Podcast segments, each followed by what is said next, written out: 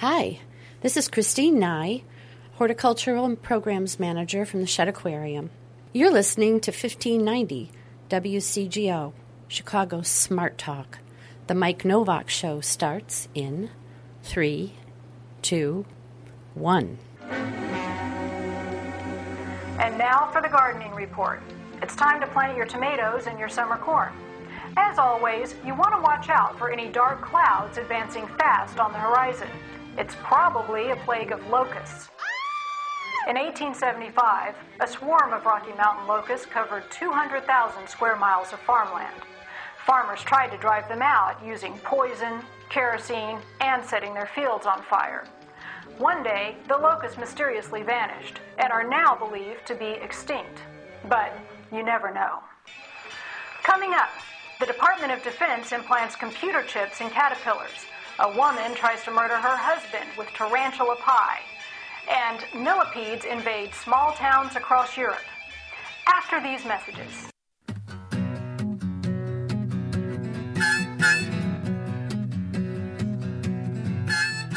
Live from a cul-de-sac somewhere in Evanston, Illinois, it's the Mike Nowak Show with Peggy Malecki. twenty years and counting as Chicago's go-to deep green gardening and environment program. Heard every Sunday morning on Chicago Smart Talk. Good planets are hard to find. Temperate zones and tropic climes. And true currents and thriving seas. Wind blowing through breathing trees. Strong ozone and safe sunshine. Well, good planets are hard to find. Good planets are in the main. Your questions, comments, and participation are always welcome. At eight four seven... A new secure line has been opened for communication. eight seven seven, seven one one, five six one one. Now back to American radio broadcast. On Facebook and Instagram at The Mike Nowak Show and at Mike Now on Twitter.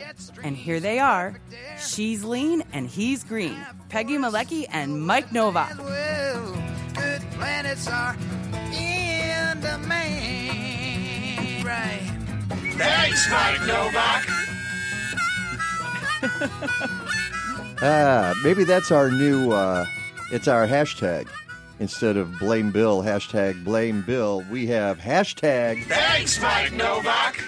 Perfect. You've got it. Can we can we work on that? Okay. Yeah. And uh, Randall wants to steal that. I think it's going to pop up in a few other shows around here. Uh, don't blame me. Don't blame me because all y- you just thank me, right? Thanks, Mike Nowak. Okay. You blame Bill, uh, but thanks, Mike th- Nowak. Exactly. There's it's a double hashtag kind of thing. Welcome to the show. And uh, there is a Randall sighting on the other side of the board. Uh, keep uh, Ellie, keep pouring coffee on his head, all right? Just keep doing that so that if he falls face down on the control board, it's all over, all right? He's he's uh, he had a long night. So what you uh, can't see, Mike, is the um, the I V of coffee that's oh, actually coming through ah. the ceiling. Oh, that's why you had that baseball cap with the little tubes coming out of it? Yeah, exactly. Okay. All right, got it. Uh, welcome to the show. Boy, have we got a lot of stuff going on today, and uh, we're going to cover the gamut. It's a, it's a veritable smorgasbord of horticultural issues and topics, starting with rain gardens and moving into bonsai and going into tomatoes and then going into native plants. I don't know how we could possibly cover it all. So that's happening today. That is the short explanation, uh, and that's all you're getting right now is the short explanation, because our first guest is here, and she's here because she's involved in in a deal today, and she has to duck out of here, uh, and that's Julia Bunn, who's been on the program before. She's the Spirited Gardener, and uh, we'll give you a ding for that. Uh, hi, Julia. How are you? Hey, Mike. It's great to see you. La- you too, Peggy. Uh, last time you were on the show was uh, uh, Progresso. Uh, like the soup. Wow, it's been a while. It yeah. has been a while. And uh, you are involved uh, in the Illinois Green Alliance Tour, which is the Green Built Home Tour. Um, and I know Ron Calgill was talking about this yesterday on Mighty House. He was talking about the building end of things. Now we're talking about the garden end of things. And this is the second day and the last day for the twenty eighteen Green Built Home Tour. And you can find information about that on my website, mike nowak dot net, if you're interested. Uh, how long does that go today? Uh, it goes from ten to four. Okay. And uh, that's why she's got to duck out of here at nine thirty. And she will do that. Uh, and we're going to be breaking in just a second, so but we'll come back. We'll have a longer conversation. But tell me, uh, I'll tell you what, before we break, tell me a little bit about the Spirited Gardener, which is your outfit. Uh, Spirited Gardener, we're a landscape design uh, and uh, pro- uh, project management company. Uh, that uh, assists, and also we do consultations to assist people in understanding how to put in rain gardens and actually putting in and delivering rain gardens and larger garden mm-hmm. designs. So mm-hmm. we like to integrate. Uh, I haven't met a house without a downspout, and I think that it's really uh, a, a, an awesome... I thought you were going to say, I haven't met a house with a downspout I didn't like, but that's a possibility too, because that helps your rain gardens, doesn't it? Oh, yeah, and I always say it's a free ecosystem service, mm-hmm. uh, all this water that we're throwing away into the stormwater system and also polluting more because right. we're not infiltrating, spreading, and uh, uh, slowing down the mass movement of water over all these impervious surfaces.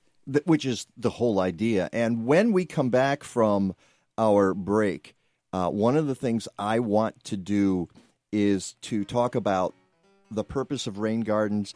I get a feeling that a lot of people who have talked about rain gardens, have heard about rain gardens, have no idea what a real rain garden is. Uh, do, do you see that in your work? Oh, yeah. A lot of times people go, a rain garden, what's that? Yeah. yeah. Oh, but see, I think they also go, oh, yeah, rain gardens. And then you ask them what it is, and I'm like, huh? All right. We'll talk about rain gardens when we come back. The Mike Nowak Show with Peggy Malecki.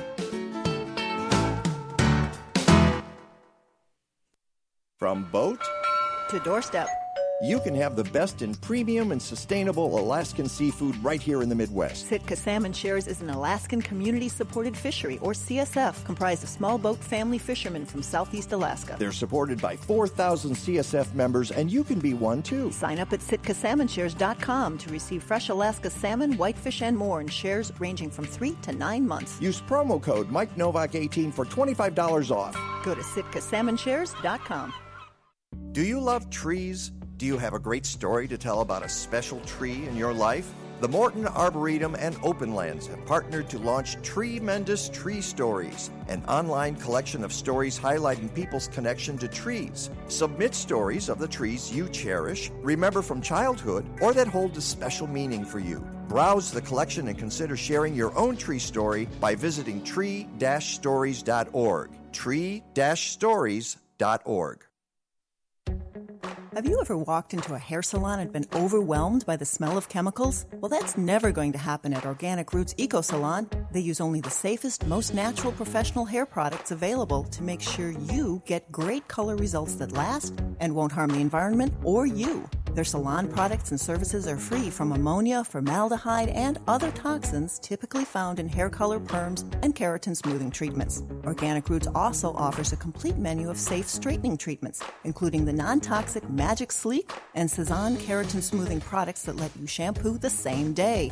They even repurpose hair clippings, recycle product containers, and use L E D lighting. Now that's green. Walk into twenty-first century hair care for women and men at Organic Roots Eco Salon, thirty-four seventeen Dempster in Skokie. Book your appointment at organic roots eco salon dot com or call eight four seven, four two three, two six five three. Health and beauty, you no longer have to sacrifice one for the other. Your talk. This is Your Talk, only on fifteen ninety. Your Talk. W C G O, Evanston, Chicago. Why get up? Why get up? How can I get up? Shut up, Wesley. Why should I get up? This whole world's gone crazy. Think I've seen enough. Sleep forever. Why get up? Thanks, Mike Nowak. You're having fun with that thing today. I'm having a good time today, yeah. That's in honor of uh, our engineer, uh, Randall, who uh, had no reason to get up today, but there he is. Yeah, he did it to drink coffee. And, right, push buttons. Welcome back to the Mike Nowak Show with Peggy Malecki. We're very pleased to have in studio Julia Bunn, the spirited gardener. Uh, she's part of the twenty eighteen Green Built Home Tour presented by the Illinois Green Alliance. We have to bust them. I'm sorry. We we busted them on the Facebook part of this, so we're going to bust them right now. Uh, we're talking about the tour today, which is the second day of the tour. Again, it goes from ten to four.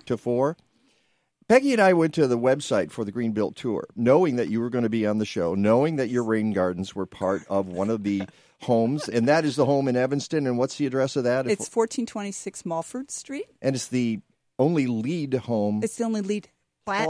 platinum. And the landscape brought the... In Evanston. The, yes. And, okay. No, well, two dings no. Residential. Residential. Residential. Only and LEED platinum residential in Evanston. On the same street at the corner of Dodge and Mulford is a LEED platinum synagogue. Wow. And they actually have a great, they have a very interesting uh, landscape around hmm. their property. All right. And so we went to the, the, the, the site to look for the gardens. Wah, wah. I don't have that. Wah, wah. Wah, uh, wah. We didn't. Uh, well, no. Well, Randall's we, looking for it. no, no, no, no. Here's what we do. We went to the site looking for gardens, and this is what we found. Alan! Alan! Alan! Alan! Alan! Al! Alan! No sign of the gardens. And uh, pictures of houses. There were pictures of houses. But as you all know, folks, when you're doing green design in building, the footprint includes the yard. Yes. And uh, that's why you're there today. Right, Julia? You betcha. And the sustainable sites aspect of LEED has just started to really integrate into the system. Yeah. And, the problem and what is LEED? LEED is uh, the Leadership in uh, Environmental and Ecological Energy but Design. But what's it for? It's it's to make sure that people uh, start thinking sustainably when they build, that they get F S C certified uh, wood so they know that the trail of where the wood comes mm-hmm. from is responsibly harvested, well-grown, and um, uh, distributed.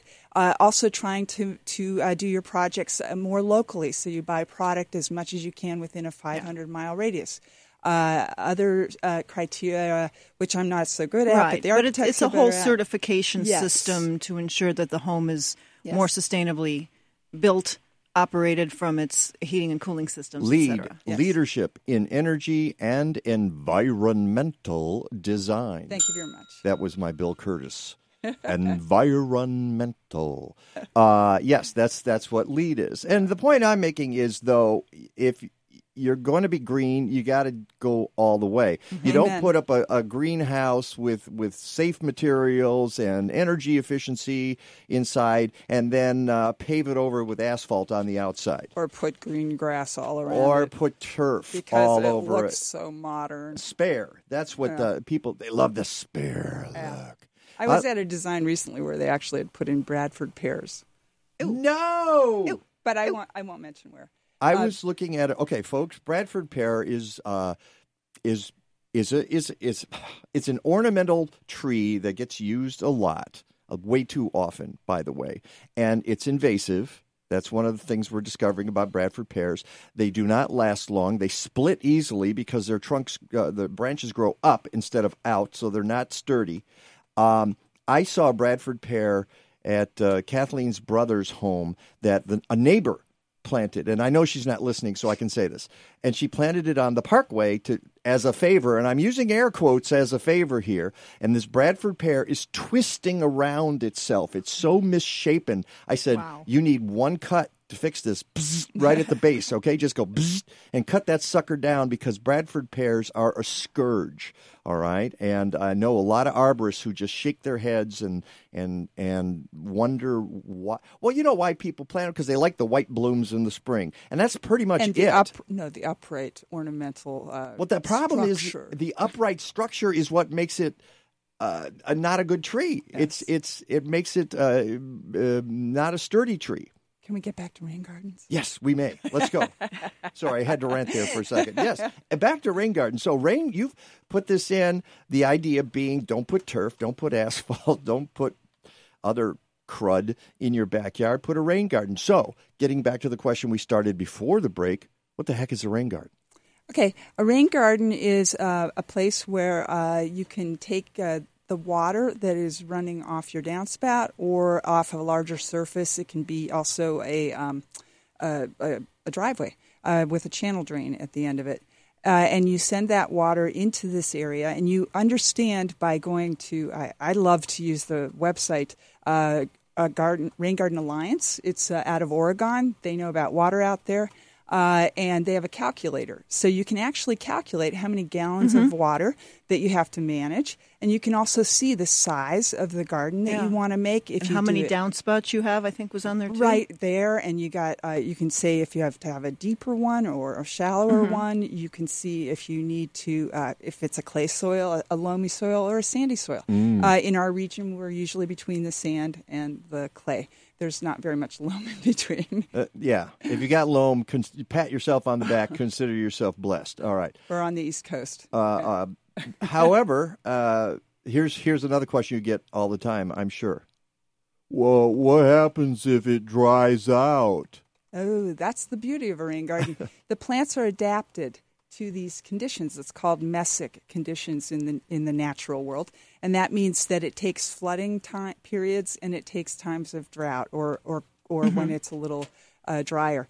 And the plants you do have to establish. Uh, people can make the error sometimes with uh, plants thinking that if they're drought tolerant, that means I put them in and I didn't water them, but why are they? Why did they die? So we have to really establish any garden that we put in, just like mm-hmm. anything. And um, the more natives that you use in the garden, uh, the more resilient they are.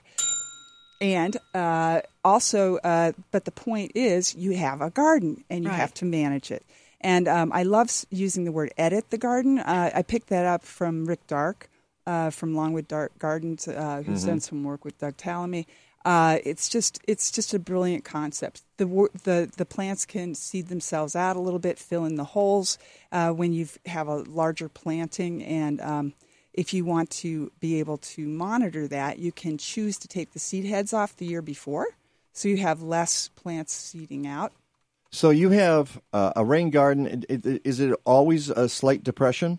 Uh, yeah, it has to be able to uh, pond. Okay. So that means you want to hold the water in a place and let it infiltrate. Mm-hmm. Um, the thing is, uh, on the design thing, getting back to the the the green uh, the uh, Rain Garden Rain Alliance, Alliance. Uh, that um, when we talk about this.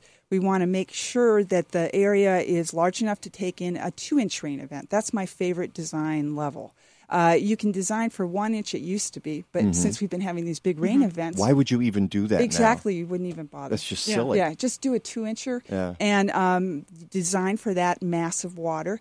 And then you have to always make sure there's an overflow because water loves to move. And you can allow it to stay in pond and infiltrate in one area. You do want to make sure the infiltration happens within two days, maybe three, uh, because that's the the period of time in which uh, mosquitoes uh, can germinate and send their little babies yeah. out into the world. So um, what we want... Procreate, actually. Thank you. I'm such an horticulturalist. I, I, I love the idea of mosquitoes germinating. just, just plant the little mosquito in the ground and watch it grow. Oh, it's a chia mosquito. There you go. There's Thank humor. you, Mike Nowak. Oh, no. Oh, there's humor everywhere in this world. We have fun in the garden, that's for sure. There's, It's not a boring time. Uh, yeah, so, all right, so you've got a, a depression. You you want it to hold a couple of, in, uh, an event, a rain event of two inches or more. We get those two. We get three and four inch rain events here. But the idea is to get the water to flow into this area where it percolates into the ground. Doesn't sit there forever, as you say. It needs to drain. Mm-hmm. But as it's doing that, it take it's it's it's it's purifying the water to some degree. Yes. I mean, you can't completely purify it if you got all these toxins and oils yes. and whatever right. is in it. But it can help. Take water that comes off a roof, comes out of, uh, you know, sometimes even off the street, yeah. into the rain garden, and as it as it percolates through the ground, it purifies it to some degree. Yes. So you're doing the earth a favor, at, yeah. and you're doing our water systems in our cities yes. and towns yes. a favor a as well. Favor. And mm-hmm. also the, the plants do a big job. They they create a root system that helps that percolation process. Mm-hmm. So oftentimes, too, you'll see on the website how many plants you want to put into that garden. Yeah. Because uh, the, those roots are gonna are gonna open up vascular space so that the water can uh, percolate down in there and move in. And also, they sequester carbon, which is another big footprint mm-hmm. thing that people mm-hmm. are talking about a lot these days, about being greener. And um, uh, the plants also trans-evaporate. So the trans-evaporation process, and I always talk about we want to keep the water daylighted. A lot of times people want to bury water uh, if they're not throwing it into the stormwater like system. Like in a cistern or something? Yeah. Well, cistern is, is okay because you're harvesting and reutilizing. Okay. Uh, if you use a recharger, which is a, a system that creates a larger void space, which we actually have an example of at the Mulford property if you want to come look at it. Um, uh, we, Which uh, is on the twenty eighteen Greenbelt Home Tour today between ten and four p.m. Yeah, you can go to mike nowak dot net and find out more information. Very cool.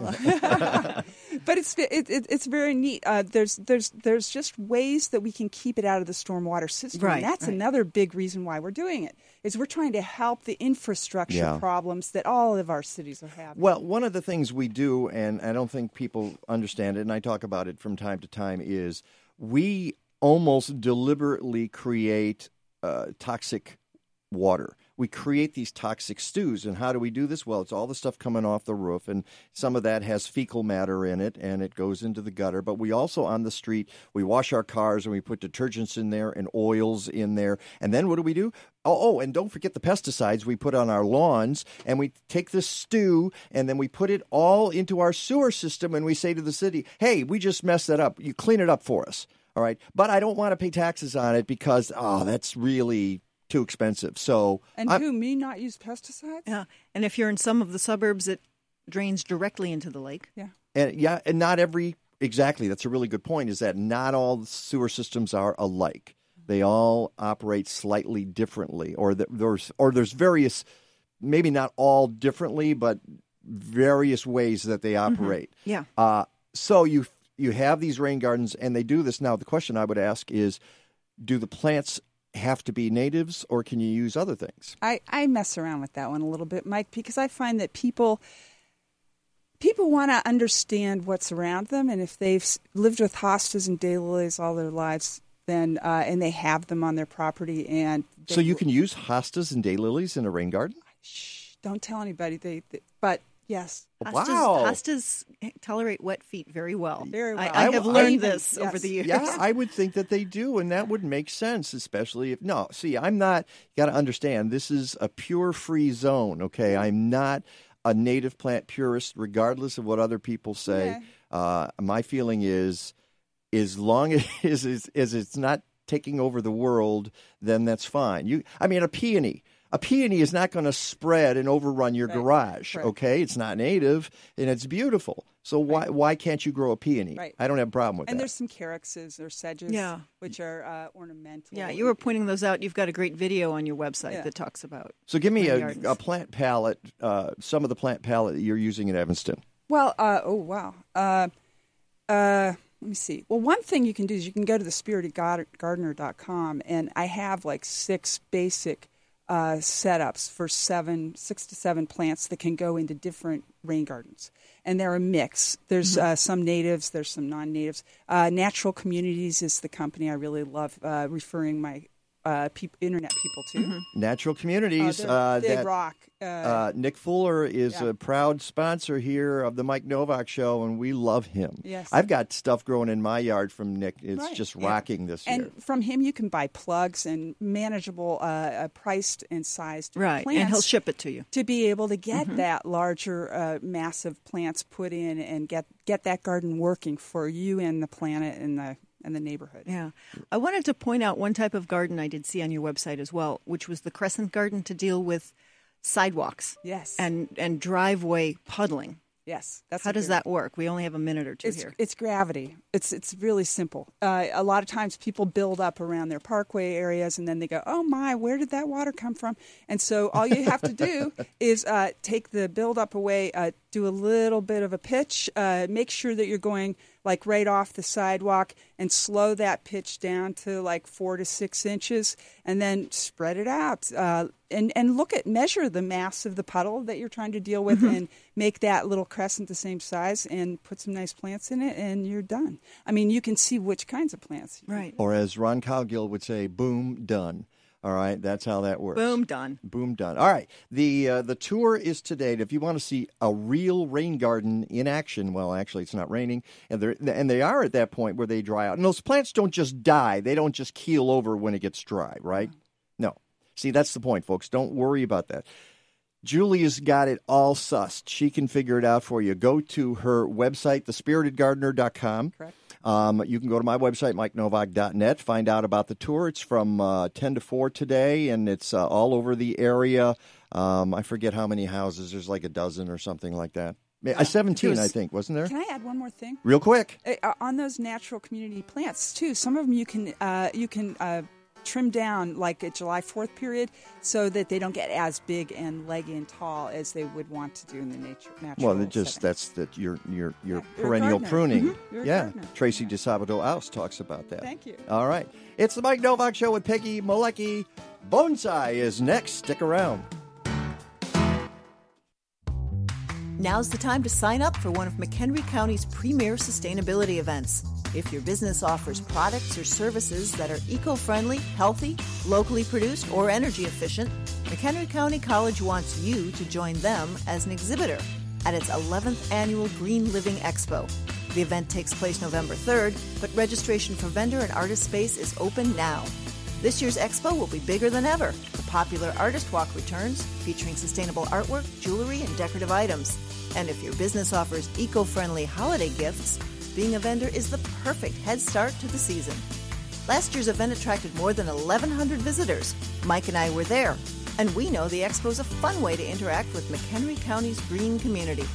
Register today for the McHenry County College Green Living Expo. Call eight one five, four seven nine, seven seven six five or email sustainability at mchenry dot e d u.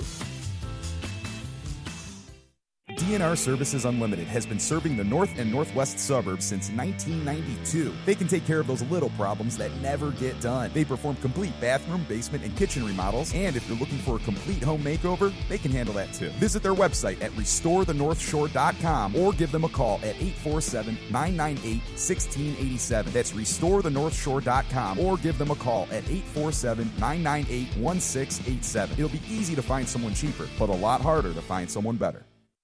The folks at the Midwest Pond and Koi Society want you to show up in their backyards. Well, you have to sign up, and there's a small fee, but you can see some of the best gardens, ponds, and koi in Chicagoland on July twenty-first, twenty-second, twenty-eighth, and twenty-ninth on the annual Garden and Pond Tour. It's self-guided, and you can go on any day or on all of them. Tour maps at m p k s dot org and at garden centers and businesses throughout the region. That's m p k s dot org. You're listening to Weekends on W C G O. Check out our Facebook live stream brought to you in part by our exclusive signage partner, Fast Signs of Lincolnwood. Located at thirty-four fifty West Devon Avenue, visit them on the web at fast signs dot com slash eighty.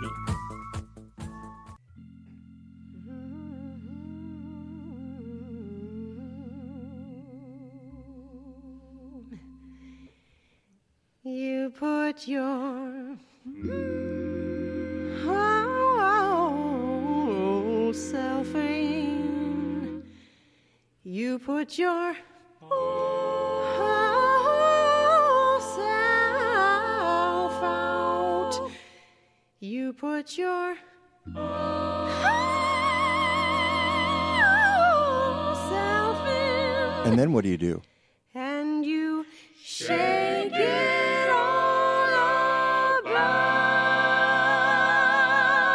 I know this dance. You go and do the, do the hokey pokey, do the hokey pokey, and you turn yourself around.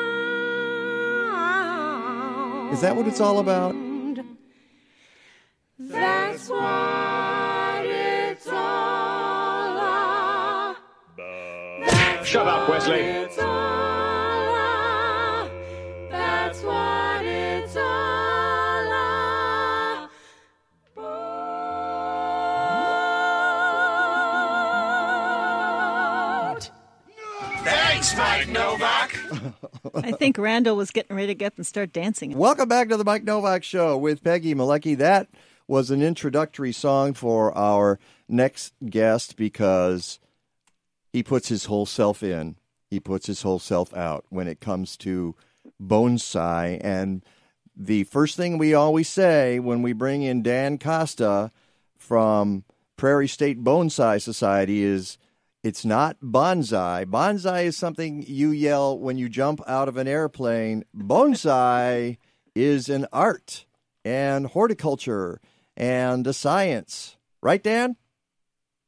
That's correct, Mike. It definitely is an art and a science. And magic, to some degree, too. Just like all horticulture. Oh, uh, that is, Dan. Something Co- magical happens. It, it, absolutely. It turns into a little tiny plant. It's a little tiny plant. And uh, uh, Dan has trained me well over the years. I know all the ins and outs of this. Uh, I still don't have my own plant that I won. No, it's sitting here in the kitchen table, actually. Uh, is it? Do you? Are you looking yes. at it right now?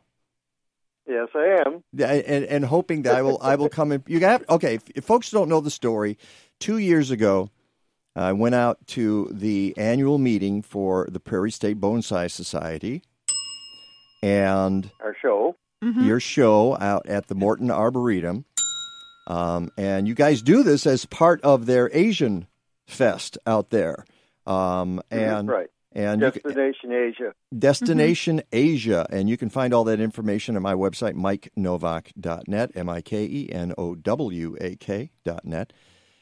So I go out there to the show a couple of years ago, and they have a raffle. I, oh, I said, okay, I'll put a couple why of... Why not? Why not? Put a couple of bucks in, and I win a bonsai tree. And Dan says...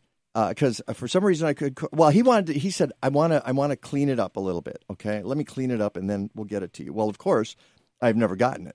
Uh, it is, I I have yet to go out there and collect my bonsai, which Dan is faithfully taking care of for me. But I do want it because I want to bring it to my house and either kill it myself or keep it going.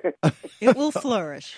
Uh, but I know how to Hopefully do it. Wait a second. Uh, yeah, I want it to flourish, and uh, I know now that you know you. If it's uh, an outdoor tree, you you take it out so, outside. You leave it outdoors for the winter. That's the thing. Probably one of the big mistakes mm-hmm. that, that people make. They assume that it's bons- oh, yeah. uh, I have to leave it indoors, but they're uh, they're hardy plants, aren't they, Dan? Yeah, people will buy the little junipers at the home center stores, and you know they see it and they think, oh, it's in a pot, so it must be a house plant. They put it in the house, and first thing it does is it starts to dry up, and then it slowly dies. And then they say, well, I'm not going to try that again because that was a waste of money, and that's the worst thing that happens. I don't know so if you... people. Well, if people were to buy the tropicals and keep those types indoors, or take the little juniper and keep it outside, they'd be successful, and then they'd enjoy it.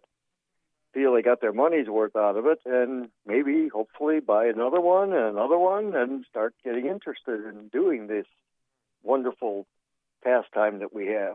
Well, the, that's too difficult, Dan. The, the idea that I have to figure out whether this plant wants to live inside or outside. Actually, it's very easy, as you say, because mm-hmm. if you can... If pl- it's hardy outside as a landscape plant, then it's an outdoor tree. Yeah. And if you can plant it in your backyard like a juniper, then maybe it needs to be outside. If you cannot yeah. plant it outside like a Schefflera, unless you're in Florida uh, or someplace else uh, that has really warm climes, we're talking about, you know, zones seven and lower, uh, then mm-hmm. maybe you should just leave it indoors. Uh, and yeah. it's actually kind of simple once you figure that out, isn't it, Dan? Oh, yeah, it is. I've I've told people that, you know, has anybody ever invited you over to their house to, to look at the pine tree they're growing in their living room? Of course not, because there's no way that could do. So if it's something like that that can't live in your living room, it should stay outside. Except maybe in December. That's about it. Yeah. Well, yeah, well, bring that well, my trees, But that reminds me of a couple of years ago. I don't know if you remember this, Dan. I had a juniper growing in my mm-hmm. backyard. It had seeded. Obviously, a bird pooped it out. I saw this little seedling when it was maybe a couple inches tall. I thought, all right, I'm just going to leave it. Let's see what happens. Well, eight or nine years later, it was ten feet tall. And I mean, it was they, taking over your yard. They really grow fast, you know. Uh, oh, yeah. It was a Juniperus uh, virginiana. Uh, Virginiana, sure. Yeah. Uh, and it grew to ten feet tall. I cut it down in on on December twenty-fifth. I mean, who cuts down their tree on Christmas Day? I did. Got up in the morning, cut down the juniper, put it in my living room, uh, and decorated the Christmas tree. It was one of the best Christmas trees ever. I highly recommend it. If you got one. Now, it, it is a little prickly. You know, junipers are a little prickly. Mm-hmm. But uh, other than that, it was just fine. So there's no problem with that. If folks want to figure out what to do with an overgrown juniper in their yard, I highly recommend cutting it down, using it as an Xmas tree. Thank you, Mike Novak. Uh, yeah. Anytime. Oh. Or getting it a little younger where they can dig it up, get it into a pot, and eventually train it as a bonsai. There you go. I have one in mm-hmm. my collection that's a Juniperus virginiana, or eastern red cedar, and I have one that's I've had for about thirty-five years. Wow. I dug up in uh, the yard as a little pencil-thick seedling. Yeah, if if I see another one, since. if I see another one come up in my yard like the other one, this time I'm going to turn it into a bonsai. I'm not going to wait eight or nine years for Christmas. Um, because that's a long time to yeah. wait for Christmas. So if you're getting started inside, if, if if you want to start with a bonsai inside, you've never had a bonsai plant before, what are some good ones to start with for indoors? I always like to suggest ficus because ficus are resilient. Mm-hmm. They're actually rather hard to kill. Uh, they will tolerate mistakes if you miss a watering now and then or don't fertilize them for a while. They they will stand it. They're not going to like it. They may lose some leaves, tell you that, that they didn't like it. Same thing if they're not getting enough light. But they're pretty tolerant. Uh, Hawaiian Schefflera is also a real good one because it's a sturdy plant uh, and it tolerates low humidity in the home very well. So that's a nice tree to, to work with as well. Uh, some people do the uh, uh, Australian brush cherry uh, as an indoor uh starter plant. Uh, one that I like for starting too is uh, Chinese elm, because Chinese elm is a very sturdy plant. Mm-hmm. They grow fast and and they have tiny leaves, so they always look good. Mm-hmm. Uh, the only thing with them is they will lose some leaves in the fall, be semi-bare for a couple of months, and then leaf out magically again as about February. Like and a real tree. Everybody who thinks that their tree is dying all of a sudden looks very, very good. Well, see, now that's a problem, though, because most people are going to assume, or like me, that you've, you know, it's char- it's a Charlie Brown moment. Ah, I killed mm-hmm. it. And uh, yeah. and you've got to let it. And now, but the, with the Chinese elm, that's an outdoor tree, right? It can be. Uh, ah. The true Chinese elm is marginally, uh, is a little less hardy here. The tree that most people call the Chinese elm in their yards is a Siberian elm, yep. which is a totally different species. Mm-hmm. Right. That's that's what we call a junk tree, right, uh, Dan? Oh, yeah. That one is garbage. It lives about twenty-five years. uh, the real Chinese elm is a very nice tree with beautiful bark, mm-hmm. and it can live for one hundred fifty years. You know, horticulturists... So they're, they're, oh, go ahead. Sorry. They're, they're very different items. Yeah. Uh, they're... You know, often confused. Uh, I was just going to say that uh, uh, the uh, horticulturists, uh, I, I use the term junk tree. Horticulturists don't use like that term, but uh, there are people out there who will use, you know, I would consider Bradford pear a junk tree. Uh, the the Siberian elm is a junk tree. Obviously, the tree of heaven is mm-hmm. a junk tree.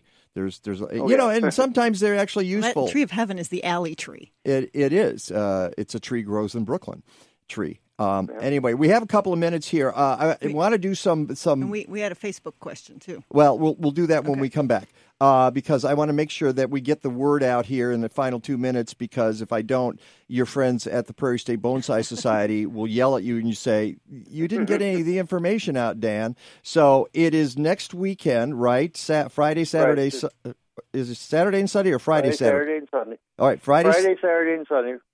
All right. Friday from six until nine. Saturday and Sunday from ten until mm-hmm. four. We're uh, right at the uh, uh, visitor center in the Sycamore Room with our tree display at the Morton Arboretum, uh, which are mm-hmm, and in Morton Arboretum in Lisle.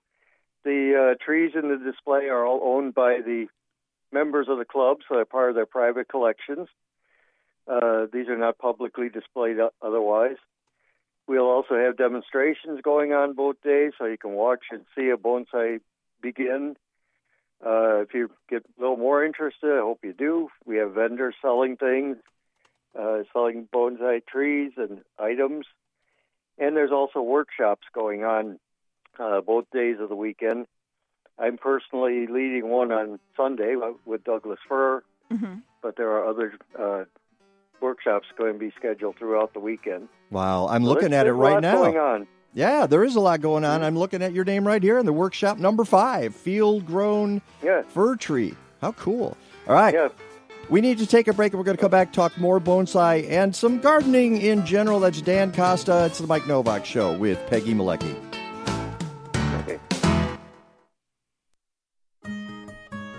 Hey, this is Peggy. When I speak at local events, people often ask me, aren't you the Peggy in Natural Awakenings ads? And that makes me happy because it reminds me that Chicagoans want to lead healthier lives. And Natural Awakenings magazine helps them do just that. Natural Awakenings is the greenest, healthiest magazine in the Chicago area. Each month, we bring you the latest information about health and wellness, complementary medicine, fitness and exercise, raising healthy kids, and even keeping your pets healthy. You'll find articles about healthy homes, too, including gardening, energy efficiency, and green living. And if you love good food, you'll always find tasty recipes and healthy cooking hints. Check out our monthly calendar. It's full of events to keep you connected. Natural Awakenings is available in more than eleven hundred locations throughout the city, as well as suburban Cook, Lake, and McHenry counties. And it's free. Or visit us at N A Chicago dot com. Natural Awakenings. Feel good, live simply, laugh more. A good day's gardening can sometimes be a bad day for your muscles and joints. Doctor Bonnie Flaster is a chiropractor who uses gentle, non-force adjustments to relieve pain. With twenty-nine years of experience, she relies on a variety of treatments, including low-level laser, acupuncture, and gentle chiropractic. Visit her at River North Wellness Center and find health tips at river north wellness dot com. Call Doctor Bonnie Flaster at three one two, six four two, seven five four five and get back to feeling good. Stay in touch with The Mike Nowak Show. Find us on Facebook at The Mike Nowak Show. Use the Twitter handle at Mike Now. Send us a photo on Instagram at The Mike Nowak Show or write to us, mike at mike nowak dot net. Speaking of the website, podcasts and blog posts are available every week at mike nowak dot net. And while you're there, sign up for those posts and our newsletter on the homepage. And please, support the sponsors who support us. Look for logos and specials at mike nowak dot net. This is your talk. You want to just put in hashtag in any of your social media. Hashtag fifteen ninety W C G O, Evanston, Chicago.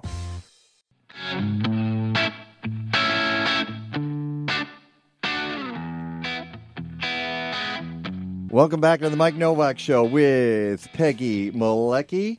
And on the phone we have Dan Kosta. And I didn't mention also where you're from. Yes. I did mention the Prairie State Bonsai Society, mm-hmm. which you are a member of, but also you are horticulturist mm-hmm. at Verne Goers yes. Greenhouse in Hinsdale, Illinois. And right. uh, mm-hmm. w- uh, what's going on at uh, at Verne Goers this year? Uh, right now it's a slow time because it's middle of summer and people are either on vacation or decide they've planted everything they're going to plant, but this is the time of year when I get a lot of questions about what's going on with my plants. Of course. And uh, if somebody's having a problem and they want to uh, get some information on it, it's best to come to an independent garden center like us. Uh, really great if you bring a sample of the problem, put it in a Ziploc bag because we don't want it at our place.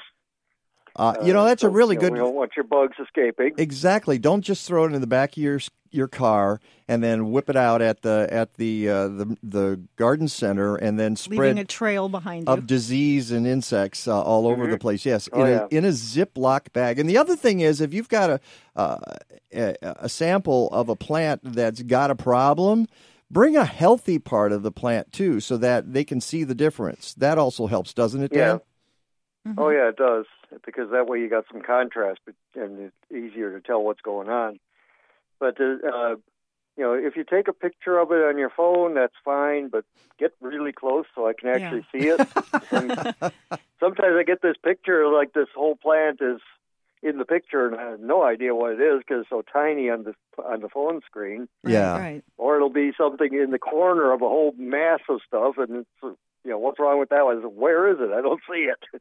Yeah. So uh, photos that are close-ups are good, but the best thing is to bring in a piece. Uh, the weather is having a lot of effects on stuff this year. The combination of the uh, late fall that we had last year, the long fall. Uh, winters and uh, some things going on this spring has really mm-hmm. caused some trouble with, with people's gardens. Yeah, you you, and, you mentioned uh, in an email to me, Dan, that roses took a big hit over the winter.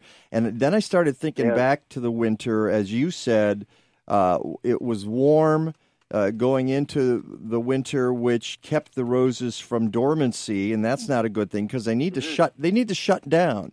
And the uh, yeah. then then the other thing that happened, I don't know if you remember, is that we had a pretty dry winter. I mean, the the spring yeah. has been wet, uh, but the winter was dry. So if you had a plant that's a little stressed out, it it couldn't go to sleep.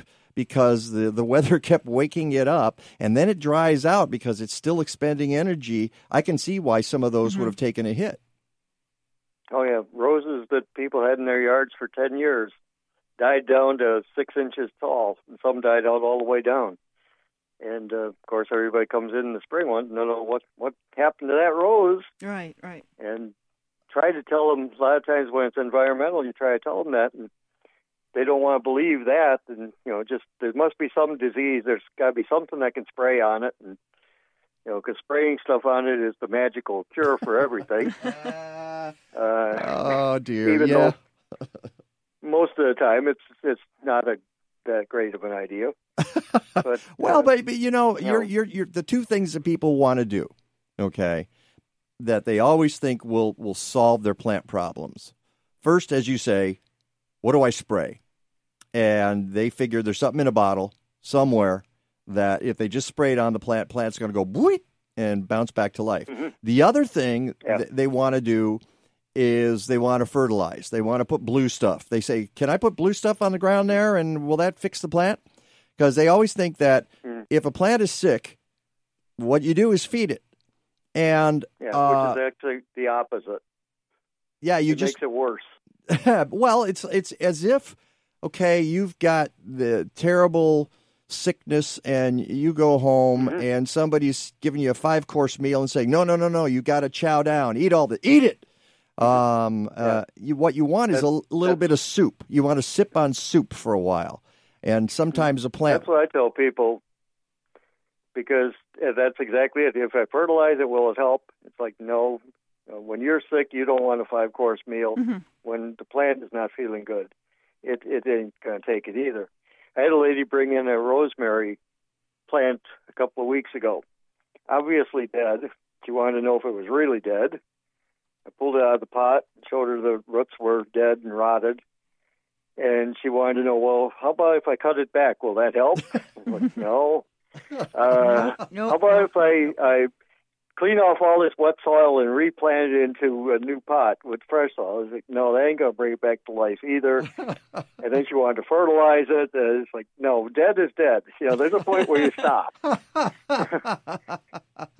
Yeah. So the, the little guy, the little guy in my head was saying, which I couldn't tell the customer, but was saying, yeah, okay, well, if that'll work, then go di- go to the cemetery, dig up Uncle Charlie, stick a cheeseburger in his mouth, and see if he comes back to life. You know, it's the same thing. Uh-oh. Ow, ow.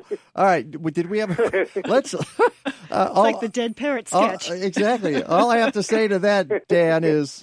Shut up, Wesley. Okay. Um, uh, did we have a question there? We did have a question on Facebook uh, going back to the outdoor trees and sure. Chinese elm. Mm-hmm. So somebody asked, is there a way to do bonsai with an oak seedling? Uh, yes, but uh, it has to be a smaller leafed one, like a uh, English oak. Bur oaks and red oaks tend to have those leaves, and they just never get small, mm-hmm. no matter what you do with them. Uh, uh, and with any seedling, you have to develop a trunk first, so you have to let the thing grow wild, and preferably in a, a large nursery pot, but you can do it in the ground as well.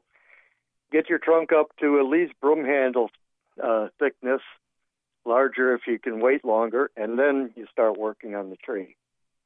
So it's not a dig up a seedling, put it into a pot, and in a year it's going to look like something in a magazine. Well, it sounds to me like that is for a more experienced bonsai artist. That might be something you try after you've gotten a, a simpler tree going.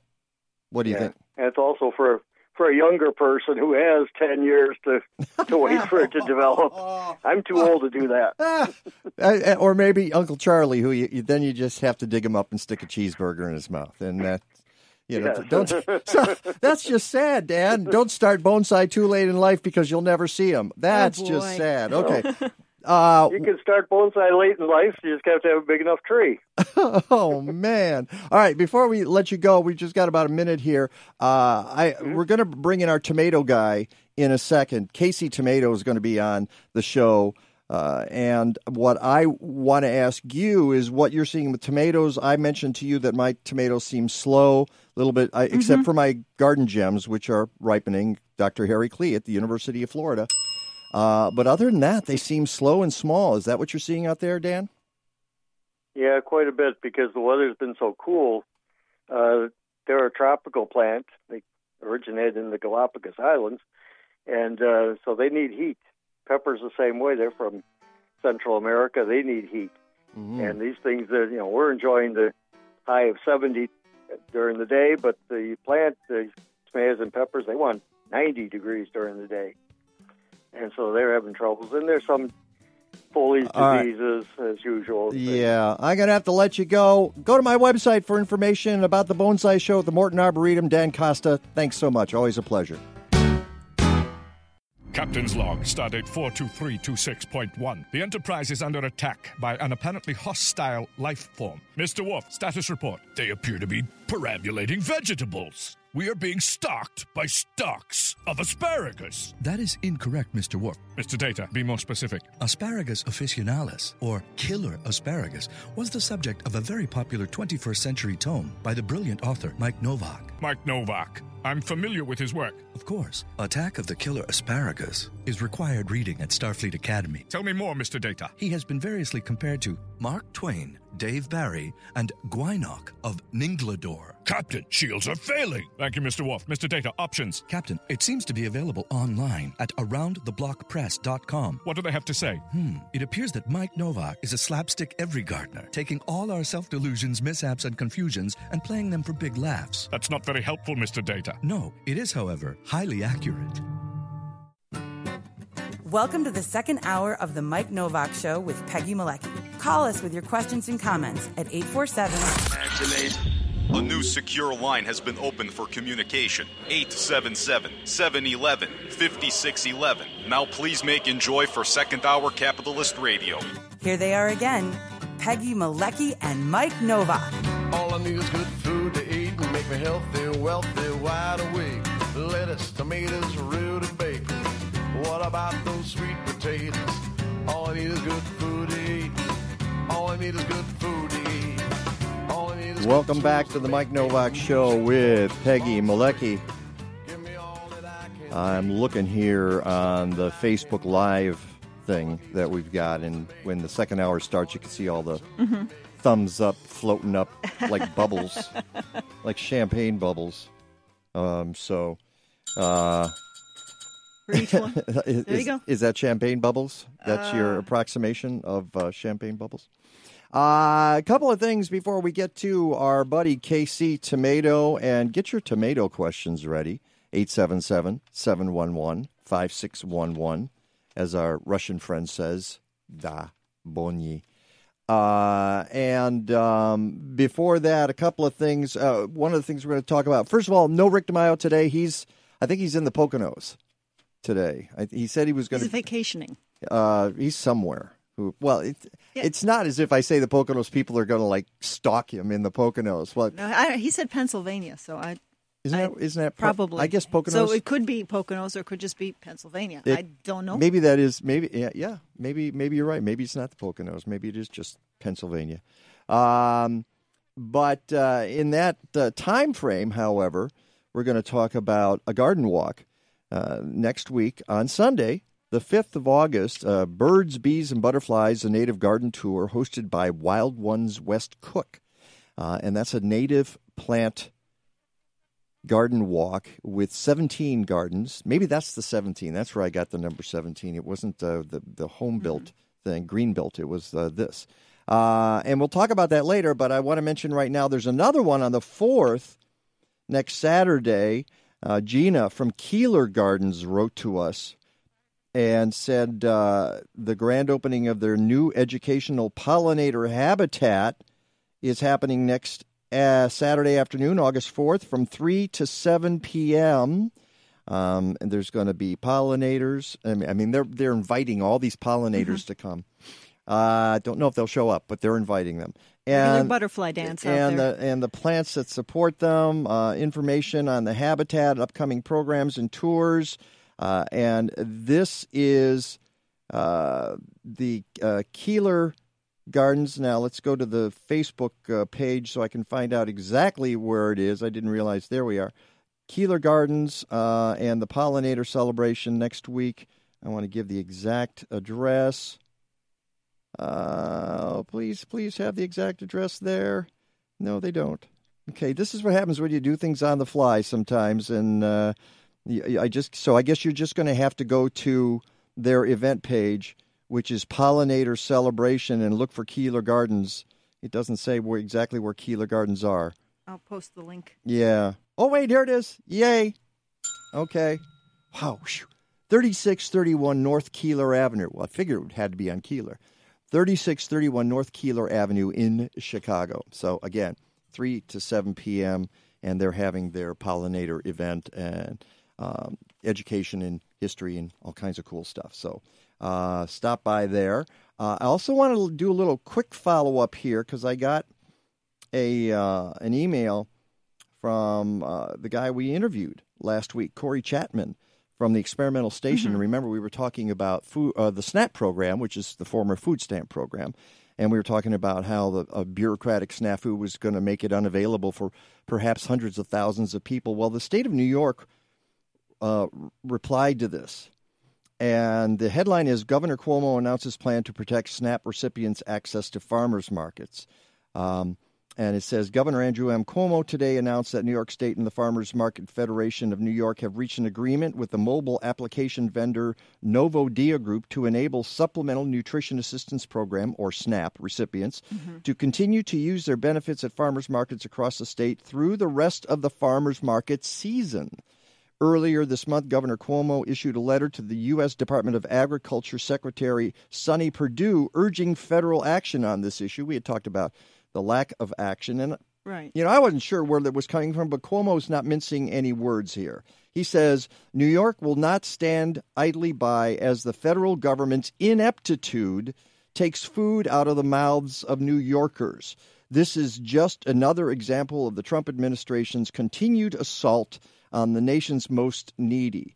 While the federal government doles out a contract to an untested company using outdated technology, we will continue to protect not only our most vulnerable residents, but our hardworking farmers. So good for the state of New York to do that. And I'm glad that somebody's actually calling a spade a spade here. It is incompetence. It's either malevolence or incompetence in either way, on the part of the government, by the way, on part of the federal government, to allow this to happen. Either way, it's bad news. And so I'm glad to see Governor Cuomo stepping up, getting the SNAP people covered so they mm-hmm. can buy for the rest of the season, but and for calling out the government and saying, what's the matter with you guys? What the heck is the matter with you? So uh, uh, thank you f- uh, to uh, Corey Chapman for sending that to us. From Experimental uh, Station. Yeah, for uh, bringing us up to date on that. Okay, coming up, like I said, tomato questions. Get your tomato questions ready at eight seven seven, seven one one, five six one one or write to us on Facebook or tweet us on Twitter. The, mo- the one, the only, the man, the legend, K C Tomato, joins us on The Mike Nowak Show with Peggy Malecki, and I hope you stick around for that conversation. From Wisconsin to Indiana, from Lake Michigan to Saint Charles, see some of the best gardens, ponds, and koi in the area on the Midwest Pond and Koi Society Annual Garden and Pond Tour, July twenty-first and twenty-second and twenty-eighth and twenty-ninth. Get your maps for the self-guided tour at m p k s dot org and at local businesses throughout Chicagoland. It's only fifteen dollars, and tour hours are nine a.m. to five p.m. on each day. Get inspiration for your own garden and pond. Go to m p k s dot org. This is Tree Keeper number four seventeen, hydrated, loppers sharpened, and reporting that Openlands has Tree Keeper summer and fall courses in twenty eighteen. Tree Keepers are trained volunteers who advocate and care for nature's most majestic plants, trees, around the Chicago area. Trust me, you'll be glad you took the course. The summer course is Tuesdays and Thursdays in Arlington Heights. The fall course is Sundays and Thursdays at Wells Park in Chicago. To learn more, visit openlands dot org slash tree keepers. One of McHenry County's premier sustainability events is coming up, and now's the time to sign up. If your business offers products or services that are eco-friendly, healthy, locally produced, or energy efficient, McHenry County College wants you to join them as an exhibitor at its eleventh Annual Green Living Expo. The event takes place in November, but registration for vendor and artist space is now open. This year's expo will be bigger than ever. The popular Artist Walk returns, featuring sustainable artwork, jewelry, and decorative items. And if your business offers eco-friendly holiday gifts, being a vendor is the perfect head start to the season. Last year's event attracted more than eleven hundred visitors. Peggy and I were there, and I bowled pumpkins for compost. It's a fun way to interact with the green community. Register today for the McHenry County College Green Living Expo. Call eight one five, four seven nine, seven seven six five or email sustainability at mchenry dot e d u. You're listening to Weekends on W C G O. Check out our Facebook live stream, brought to you in part by our exclusive signage partner, Fast Signs of Lincolnwood. Located at thirty-four fifty West Devon Avenue, visit them on the web at fast signs dot com slash eighty. Catch Playtime with Bill Turk and Carrie Kendall every Sunday from one to three p.m. right here on fifteen ninety W C G O.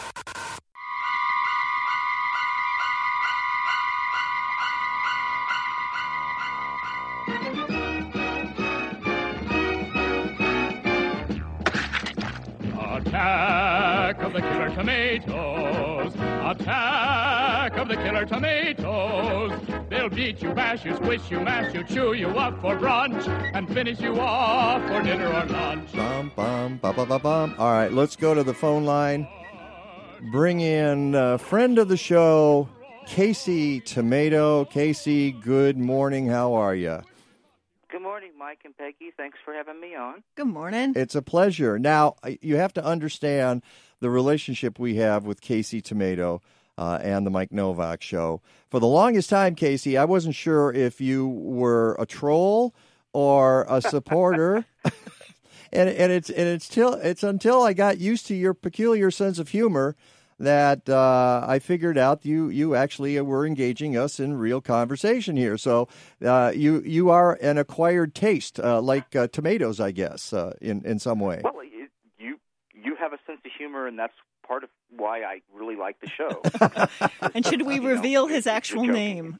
Uh, uh, yeah. Yeah, and you have a real name. We found that out, but only recently. Yeah. Uh, although it's it's yeah. kind of out there. You haven't really hidden it that well. Um, we we just no. we've discovered that you, you actually do have a reputation in the tomato community across the nation. Yeah, John Walsh can find me if he wants. Ah. It's not like that. It it will be easy, and it's Keith. And now, how do you, how do you pronounce your last name? Um, I say it Mueller, not like Mueller. Mueller. Yeah, Mueller, not yeah, Mueller. Yeah, it's it's it's it's German. It's it's actually Mueller, but um, uh, the only thing I got was from my German grandfather not to call it Miller. Okay. Okay. No Miller. So, Miller. It, it just doesn't. It doesn't really matter to me. All right. Well, I got a feeling we're going to end up calling you K C. Because uh, I like that. That's and, fine. And part of the reason is because you live in the Kansas City area. Where where are you? Um, I'm in the south part of Kansas City. Um, it's an area called Waldo and Brookside.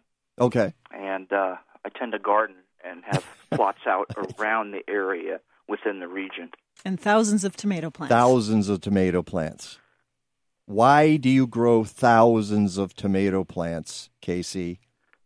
Well, because I'm breeding tomatoes, and I've got a background in that. And um, because I'm on my own, I have focused in on flavor for a long time. I'm, I'm not constrained by having to grow the rocks, but I have a background in produce. Mm-hmm. Worked in the produce market here in Kansas City, and um, so I'm familiar with what chefs want, what the industry needs, how that all works. And then I went back to school, and I got into to breeding through different ways, and I ended up in North Carolina working for a guy named Randy Gardner, who's uh, he's retired now, but he's one of the top tomato breeders in the world. Mm-hmm. And, um, while I was there, I also met uh, Craig LaHoulier, who is N C Tomato Man. And when I was working with Randy, I wanted to work with flavor, but it was difficult because of the costs, the research costs of having panels and things. Um So I worked with uh, diseases, but um, but what uh, can, can, I, can I stop you there? Because uh, can, let yeah. me stop you there. Uh, as you wrote to me, it seems to me that part of the problem when you were doing this, which was back in the nineties, uh, is mm-hmm. you say you had to work on diseases because at the time, it seems to me, if I'm characterizing this correctly, working on flavor seemed frivolous. That people were more interested in how to get rid of the various tomato diseases than they were that the tomatoes actually taste like food. Well, I actually stood up at the Tomato Breeders Roundtable in nineteen ninety-four, and, you know, having that background, these guys were like, well, we don't know why people don't like our tomatoes. And I'm like, well, because you're in the field and you're picking the best one, but you're not taking the one that's picked partly green, shipped, gassed, and then tasting it. You know, you're not getting that experience. And, uh, you know, why aren't you working on flavor? And I felt really foolish at that meeting, but it's kind of interesting because that's what some of them are doing now. And, um, you know, I talked with several other breeders, um, some top people from U C Davis, and they're like, you know, we've hired taste panels, and um, we've put videos on people in grocery stores and asked them what they want, and then we go video what they actually pick, and they actually pick what they said they didn't want. And I'm well aware of that, but, you know, so they didn't they didn't want to spend the money on doing that. They wanted to uh, hit the market because there there is a reason for those rock hard tomatoes. Um, The industry does need them. They don't, you know, an heirloom tomato won't do well in a slicer and work on a sandwich in a sub shop. Or uh-huh. They won't hold up very long. So, you know, there's a reason that's there, and they focused on that because that's where the money was. But uh, I made it my effort when I met Craig, and he introduced me to lots of wonderful tomatoes um, that I'm like, well, how come I'm not taking these disease-resistant varieties, they're the great workhorses, and crossing them into stuff with really great flavor mm-hmm. and trying to get, you know, the marriage of the two. And so that's what I started focusing on doing. That's kind of what Harry Klee's doing, too. Right, at the University of Florida. I mean, you talked about Craig LaHoulier, uh, who's been on this mm-hmm. show, and he's the author of Epic Tomatoes. Uh, Peggy brought in a copy of Epic Tomatoes, and we interviewed him about it last year. Um, and Doctor Harry Klee is at the University of Florida, uh, and I'm growing a couple of varieties of his in my garden, one of which is called the Garden Gem. and that is the only tomato I have right now that is ripe. And I have All... the Garden Treasure, which is the only one that's ripe. You have Garden Treasure? Yeah. Which, that's not the new hybrid. Is that different? It's one of Harry's. So that's well. one of Harry's? Yeah. All right. So he's been working on the problem that you just addressed, which is how to breed the best uh, disease-resistant varieties with varieties that produce flavor. And the Garden Gem, the problem with the Garden Gem, uh, as he's noted, is that it's a little small. And people tend, well, not, the growers don't want to uh, grow smaller because they ha- they've they've figured out how they're going to make their money, uh, and their profit margin doesn't include a, a slightly smaller tomato. So that will ultimately probably never be the tomato that saves America, okay, or the world. Um, but there might be others. He had one called New Hybrid that I really love, mm-hmm. and it's really prolific. Uh, that one is not producing a lot of fruit at the moment. In fact, up here uh, in the Chicago area, we were just talking to Dan Kosta, uh, a horticulturist uh, nearby, and he and he's here and he works at a, a local garden center, and he was saying that uh, people are complaining that their tomatoes are not ripening because it's been very cool up here. Now, you're in the Kansas City area. What's the weather been like down there, and what are you seeing? Hot. Okay. Way beyond normal and way sooner than it normally was. We just got rain today, so I'm really happy because um, uh, we haven't had much rain. We're in a severe drought. Um, the high temperatures kicked in, in really in May, and that's really important here because if you can get things in early and not get a frost, because we're prone to wide swings being in the middle of the United States, mm-hmm. you get that Canada air coming in, and it, we get You know, we can get frost in about May fifteenth or so, and we've had later. But if you get them in and you beat that heat, you got set. And so when it does get hot, at least you've got some fruit set. And they would be maturing right now, which the bulk of people's tomatoes here are maturing right now. The heat's a good thing, the heat and the dry for flavor, because it intensifies the flavor. So it's it would be a good thing, but I'm I'm late this year. I had personal snafus and um, got them in late, and uh, so I'm running behind. I'm just now getting little trickles of little tomatoes because they usually come in before others too. Sure. Now, let's talk about heat for a second uh, because you mentioned okay. that heat's good for tomatoes, but if it gets too hot, you can't get uh, the fruit set. Isn't that right? Correct. And it's it's... It's never really been fully sorted out. One of my friends worked on this when he was in grad school at N C State. But um, it, the simple thing for most people to say is when it gets above ninety-two, most pollen degrades and it won't set. It won't fertilize the uh, the fruit, and you won't get fruit, and the flowers will drop off. Um, there's actually a little bit more to it. It's more not the daytime temperature, but the what they call the diurnal temperature, the average of the night high and the mm-hmm. night and the daytime high. Mm-hmm. Um, it's when so much heat's built up, it'll drop the flowers. So even hot nighttime temperatures can have an effect. But it's it's pretty much standard to say if it gets above ninety-two, you're going to start having problems with most tomatoes.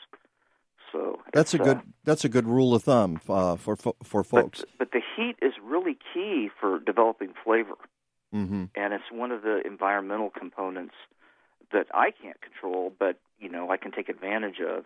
Heat and light are the very most important things from the environment that you can do to increase the flavor. But you know there's only so much one can do do that. Now there are tricks you can do in Chicago. You can put Uh, black tar paper around the bottom of the plant, and um, that'll gather in some heat and warm it up, you know, but it's, you really want to fool with that, that kind of thing. Well, and, and we just had another question popped up on Facebook. Could you cover a tomato plant with clear plastic to make it warmer? I, I imagine that would cause other problems. Yeah, it'd cook it. um, okay. Yeah, you probably don't want to do that in summer. All right, but, but the black plastic, you know, I mean, I yeah, way up north. Yeah, but black plastic, and that's why and people use red plastic as a mulch as well. What is what does the red plastic do? Well, the red plastic is supposed to reflect red light back up into the under canopy of the plant. And um, the research on it is really kind of foggy. It works better at certain latitudes than it does others, and mm. so it can, can it can increase a certain nutritional component of the plants, and in some latitudes it can increase yield by about five or ten percent. Um, but it's it, it just depends on where you have it.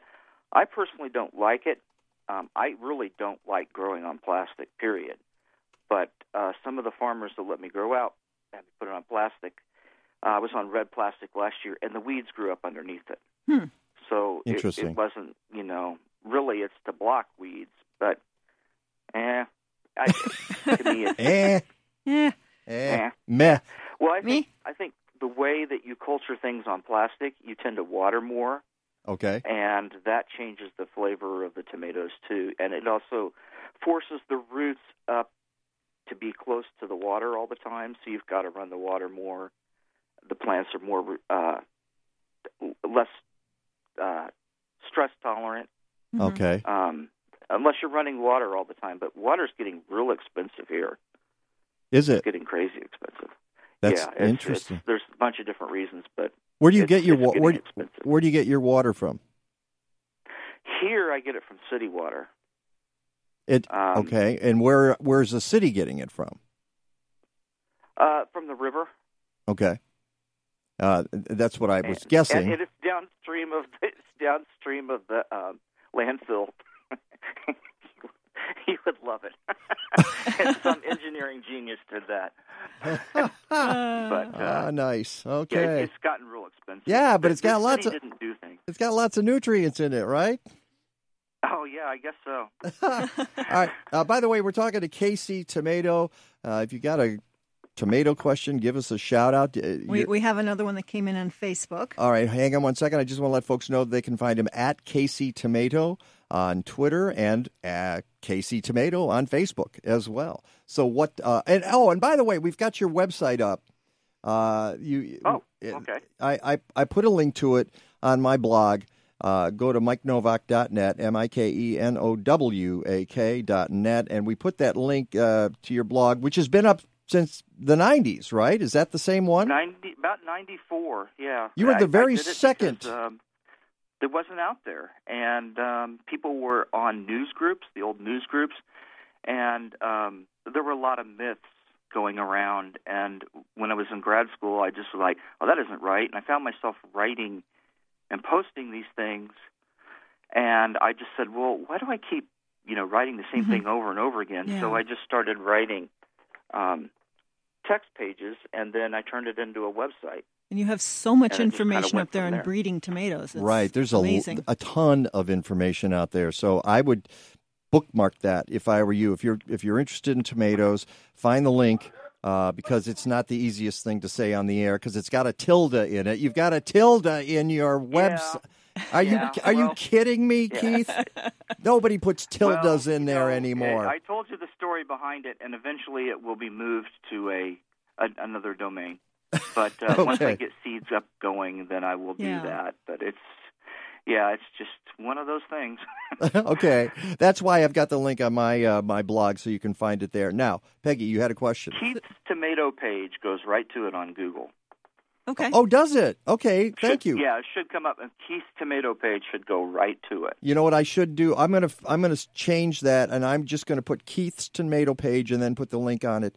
I think on my, Ellie's on my tweeting blog. That out right now. Yeah, yeah. That'll, that'll work. Yeah, yeah, that'll work. All right, we're gonna have. I b- called it the online tomato vine or something like that. All right, we've got about sixty seconds before we break. We'll be back. Let's ask the question. You get, you'll have two minutes to think it over, and you better have a really okay. good response, dude.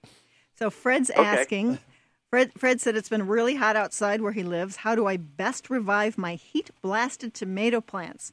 Figure that side dressing with compost, trimming dead branches, and weekly deepish watering aren't working. And also, I've got a huge infestation of sedge that I have to get out from there as well. Oh, my goodness. Of what? Nut sedge. Nut sedge. Okay, that's different oh. from sedge. Nut sedge nut is sedge. very yeah. different. I missed from, the word as I was reading. Yes, nut sedge. Yes, which is a scourge okay, also. Listening for your input, he says. No All right. so, so now you've got two minutes to figure this out, and and, and if you don't get it right, Casey, we're cutting you off so fast. All right, it's the Mike Nowak Show with Peggy Malecki. We're talking tomatoes with K C Tomato. We'll be right back. Did you know it takes almost two thousand gallons of water to produce one pound of beef? In a Green Diva Minute, you'll learn more and be on your way to living a deeper shade of green. It takes only thirty-nine gallons of water to produce one pound of vegetables. Meat production releases more greenhouse gases than veggies. Emissions from livestock currently make up almost fifteen percent of the global greenhouse gases. Of that, beef and dairy alone make up sixty-five percent. One cow's annual output of methane, you know, cow fluffs, burps, call them what you want, is equivalent to the emissions generated by one car burning two hundred thirty-five gallons of gas. Talk about stinky climate change. More vegetables equals a happier planet. Just saying. I'm Green Diva Meg, and you can find more low-stress green living tips at the green divas dot com. Whether it's March, July, September, or December, if you're a gardener, any time of year is perfect for a subscription to Chicagoland Gardening Magazine. It's the garden magazine for our region and one of the best gardening magazines in the country. Every issue features spectacular photos, articles by noted horticultural authorities, nursery owners, state extension agents, master gardeners, and more. There are columns like Ask the Garden Pros, regional reports, what to do in the garden, and even my column on the inside back page of every issue. I make up stuff and they pay me for it. Go figure. Chicagoland Gardening Magazine, a publication of state-by-state gardening magazines on newsstands everywhere. But go to chicagoland gardening dot com and get a subscription. If you're in other parts of the Midwest or the South, try one of the twenty-one magazines in those regions by going to state by state gardening dot com or call eight eight eight, two six five, three six zero zero. eight eight eight, two six five, three six zero zero.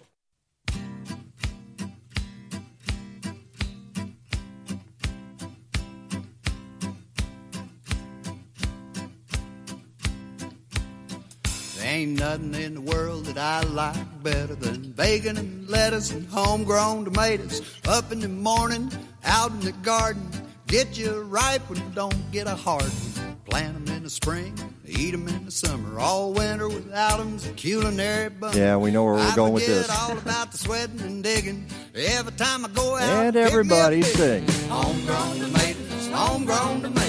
Yep, that's what we're talking about today because uh, we've got K C Tomato on the line direct from K C, Mo, where we are talking tomatoes, and we've got some questions. And uh, let's repeat the question we we, we had for K C. Uh, Peggy, what was that? So the question that came in from Fred on Facebook, how do I best revive my heat-blasted tomato plants? He also has a huge infestation of nut sedge that he's trying to remove. And I assume he's not in Chicago. If it's heat blasted, there's... He said, it's very hot for us beach people. So I'm not sure where he is. Beach people. Okay. Hmm. Yeah. Okay. So, well, and I'm, now that makes me wonder if he's got sandy soil. Uh, that, it, that's what I was wondering, too. Yeah. Because that's going to hold the heat. That'll hold the heat. Also, it... it, it Uh, drains the nutrients. Uh, so if we could find yeah. out where he lives, that's going to help us with our question because we need to know what his soil situation is, uh, especially uh, so. Okay. Um, well, it makes the nut sedge easier to pull. Yeah, it does, doesn't it? Okay. Benefit of that. Um, the the couple things I can think of real quick are um, you know mulch. Not too deeply, but mulch the ground, shade that ground, and keep the roots cool. There's mm-hmm. some evidence that keeping the roots cool will help that set range in the higher temperatures. They've done research of that in Georgia and Alabama, and you know they talk about planting the root ball a little bit deeper. And some people say, yeah, you don't have to do that. That doesn't have an effect. But it's, it's there is some research showing that planting it a little bit deeper in the cooler zone will help the plant deal with heat stress, but really just to mulch it. Now, if you really want wanted to go as far and it's really hot, um, get some shade cloth. And I know it's kind of expensive, really, but you don't need much, you know, like twenty or thirty percent um, shade. And, and right, just, you don't have to cover you know, the whole thing. It's not like covering up the whole plant under an umbrella. Right. But just, and I, would, yeah. I wouldn't even want to put it on the plant because even if you take that black and you put it on the plant, it's almost like putting that clear plastic on it. But, mm. you know, build a little screen around it the hot part of the day, shade it from the, the hot sun, get it cooled down a little bit. You don't want to do that. That's great for peppers. Um, but, it you know, tomatoes really want the light. So it's, it's kind of tricky doing that. But, uh, you know, and, and keep the, the ground well watered to keep the roots cool. Because there's, there's not a whole lot you can do about the air other than, you know, airflow. Don't crowd the plants, which you know, right. you're probably in a position where you're already got things established, so there's not a lot you can do about that. You know, the minute I heard the word beach, it just made me think this is uh, all kinds of problems. These are There are all kinds of problems that can come up uh, with that, including, as we said, nutrients and heat and even water. Salt. Water draining very, through very quickly. You're talking about, you know, proper watering. Uh, it depends on how sandy the soil is because you really you, you want good drainage with the tomato, but you don't want pure sand there, do you? No, because there wouldn't be anything to hold the nutrients, like you right. mentioned. Yeah. So it um, uh, and every, and what about clay? How what do you, what kind of soil do you have down, down there in K C? Uh, I'd call mine rocky. Okay. um, it's it's. Ours is actually, it depends on where you're at. It can be really good soil, um, or it can be, since Kansas City's the confluence of rivers, it can be really heavy clay. And a lot of people say we have clay soils, and we're kind of in a mix between the two, depending on where you are. Yeah. And, uh, you know, just to add organic matter. Um, I was surprised. I hadn't done a soil test for years, and I came up with seven point four on my pH, hmm. which really surprised me. I've had seven. So, uh, I had a seven six in my backyard. Okay, so you so you're like us. You're alkaline down there in, in Kansas City. Well, not normally here, but yes, and it's probably because where I live, there's a creek behind me, and there's a lot of uh, there's a hill and a lot of limestone. Uh-huh. So it probably has a lot to do with that. Um, we found out. We did a little tracking and found out our our, our questioner it lives in California. And now California oh, okay. California is being blasted with heat, and I would think that at a certain point, there's almost nothing you can do to protect that plant.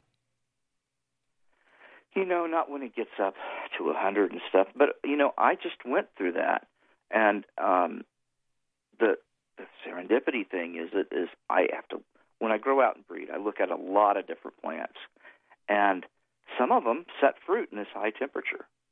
Now. If they consistently do that over time, then I know I've got something with heat stress, but I can't necessarily say that, that you know, by just looking at it one year, going, that one plant has this ability. Right. So I'm going to have to keep an eye on that. So it's kind of good for me because I can, I'm trying to breed regional. I'm trying to breed things adapted for the Midwest because we've lost a lot of our breeders, um, public breeders. And so, you know, I want to look at how things do well here because the majority of what's bred is bred for California or Florida, North Carolina, and a little bit of the New England area. Mm-hmm. But, you know, different beasts. You know, one of the things that I've been saying lately as our show has been expanding to different markets around the country, and we're very happy about that, and we're going to talk about that uh, on the air real soon and do some shout-outs uh, around the country. Uh, so, you know, if you got a station around K C that wants our, our gardening program, uh, let us know, K C. But the point I uh, oh, okay. I, uh, point I want to make, and you just kind of confirmed it, is that in a sense, all gardening is local. Yeah, because you're mm-hmm. you're dealing with your own environment, your, the heat and and the moisture, and certainly the pH of the soil. So when you're giving gardening advice, you have to take all of that into account, and not everybody has, you know, sandiness of the soil. Is it clay? Is it loamy? What do you got? And so when somebody like the the uh, the person who asked the question about his tomatoes sends partial information, we're scrambling to figure it out because we don't live there. So we need, you know, and this is radio. We don't even have photos. Um, uh, but in a sense, and I don't know whether you agree with that, uh, I think that all gardening is local. Yeah, yeah, pretty much. I mean, some things are universal, um, but uh, that's that's part of the group that I'm in. That I'll be up uh, at uh, the University of Wisconsin. Mm-hmm. The Seed to Kitchen Collaborative is having an event at the end of September called Farm to Flavor. It's September twenty-sixth. Um, right? There are certain breeding groups that are breeding organic and for regional conditions, and this is one of them. And um, what we're trying to do is we're trying to focus in on flavor. And we're trying to focus in on developing varieties grown in organic conditions for those regions. Mm-hmm.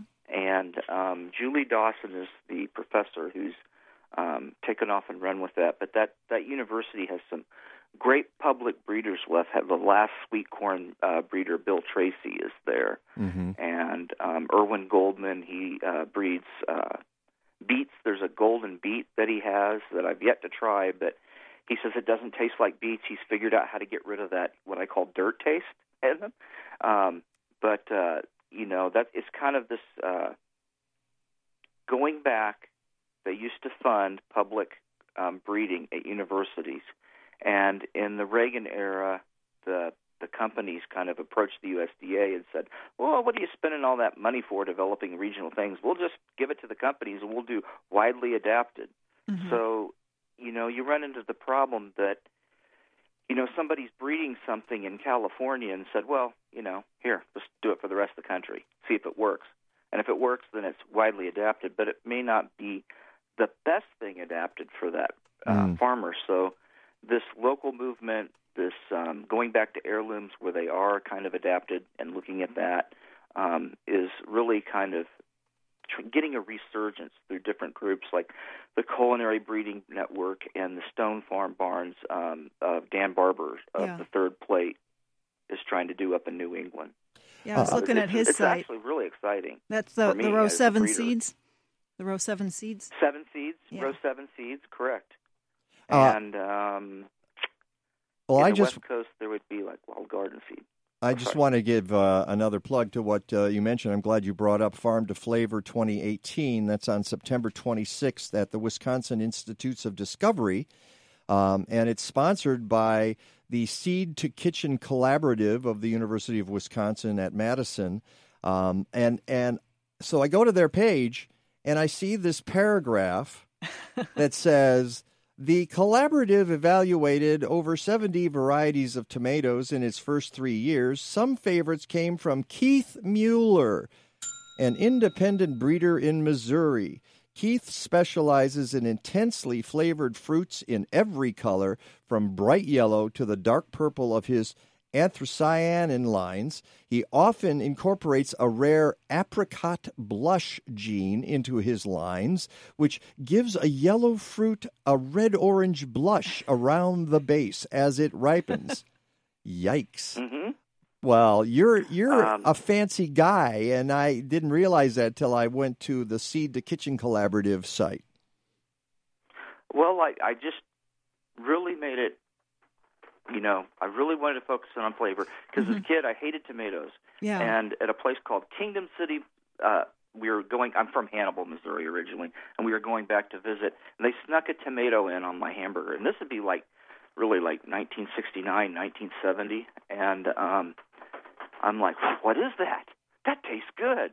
And when we got back to the grandfather, I asked him. He's like, oh, well, tomatoes from the garden, you know, taste much better.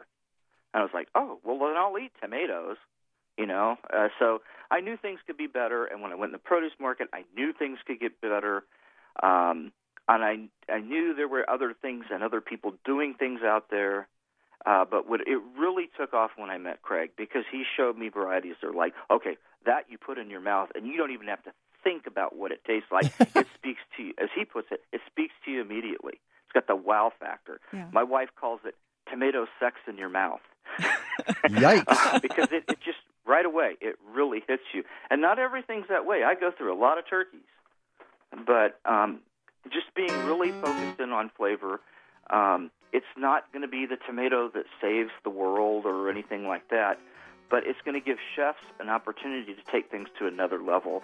And I think it's things that they may not produce as many as, say, a Garden Gem, but, you know, it's you're going to get something, and it's really worth the wait. Well, that's we'll leave it at there. K C Tomato, I hope we get to meet up, maybe in Wisconsin. Uh, go to K C, at K C maybe. Tomato. From boat to doorstep.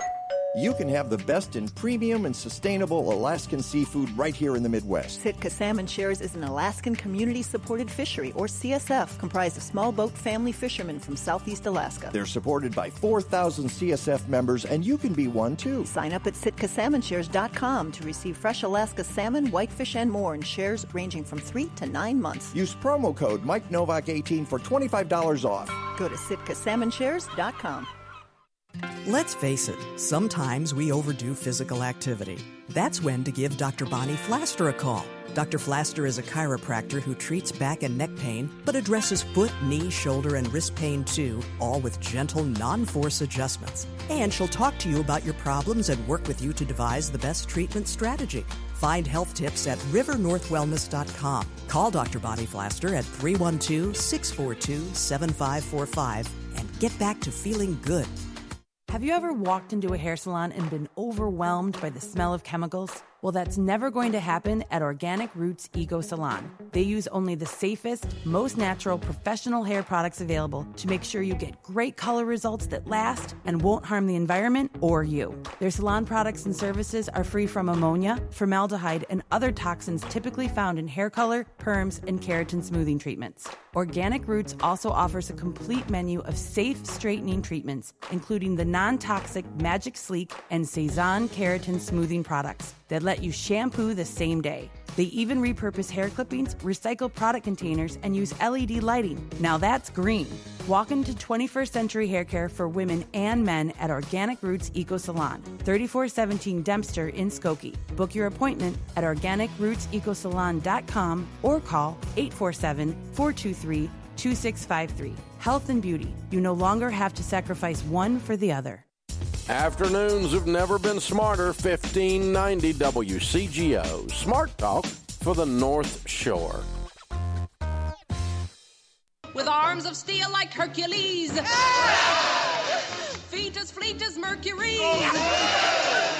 He'll fight for us, do right for us. He'll be a beacon light for us. He, he shoot, shoot us down from Hannibal. Go, go, go, go, go, go. Like a bat out of you know where. He shoot us down from Hannibal. Strike at the pole, let him know you're there. Shoot us down from Hannibal. Yep, there he is, our very own Shoeless Joe from Hannibal Row, a k a. K C Tomato. Uh, Randall looks totally confused. And uh, he doesn't know what's going on. He's falling so, asleep. I think that's... Just this whack him, Ellie, just upside the head, okay? Just boom. Um, anyway, welcome back to the Mike Nowak Show with Peggy Malecki. Uh, we were just talking, before we get to our next guest, uh, with the K C Tomato. We're going to figure out a way get, to get some of his tomato seeds. Uh, and maybe we can share them with some mm-hmm. of our listeners. I certainly want to grow some of those. And I know Kathleen's listening at home saying, yes. And the other thing I just wanted to say real quick, and I wish he were still on the line, I like the beet taste. I like the earthy. It's beets. It's beets. It's, it's not beets. Supposed to taste like cherries. It's supposed to take, taste like a beet.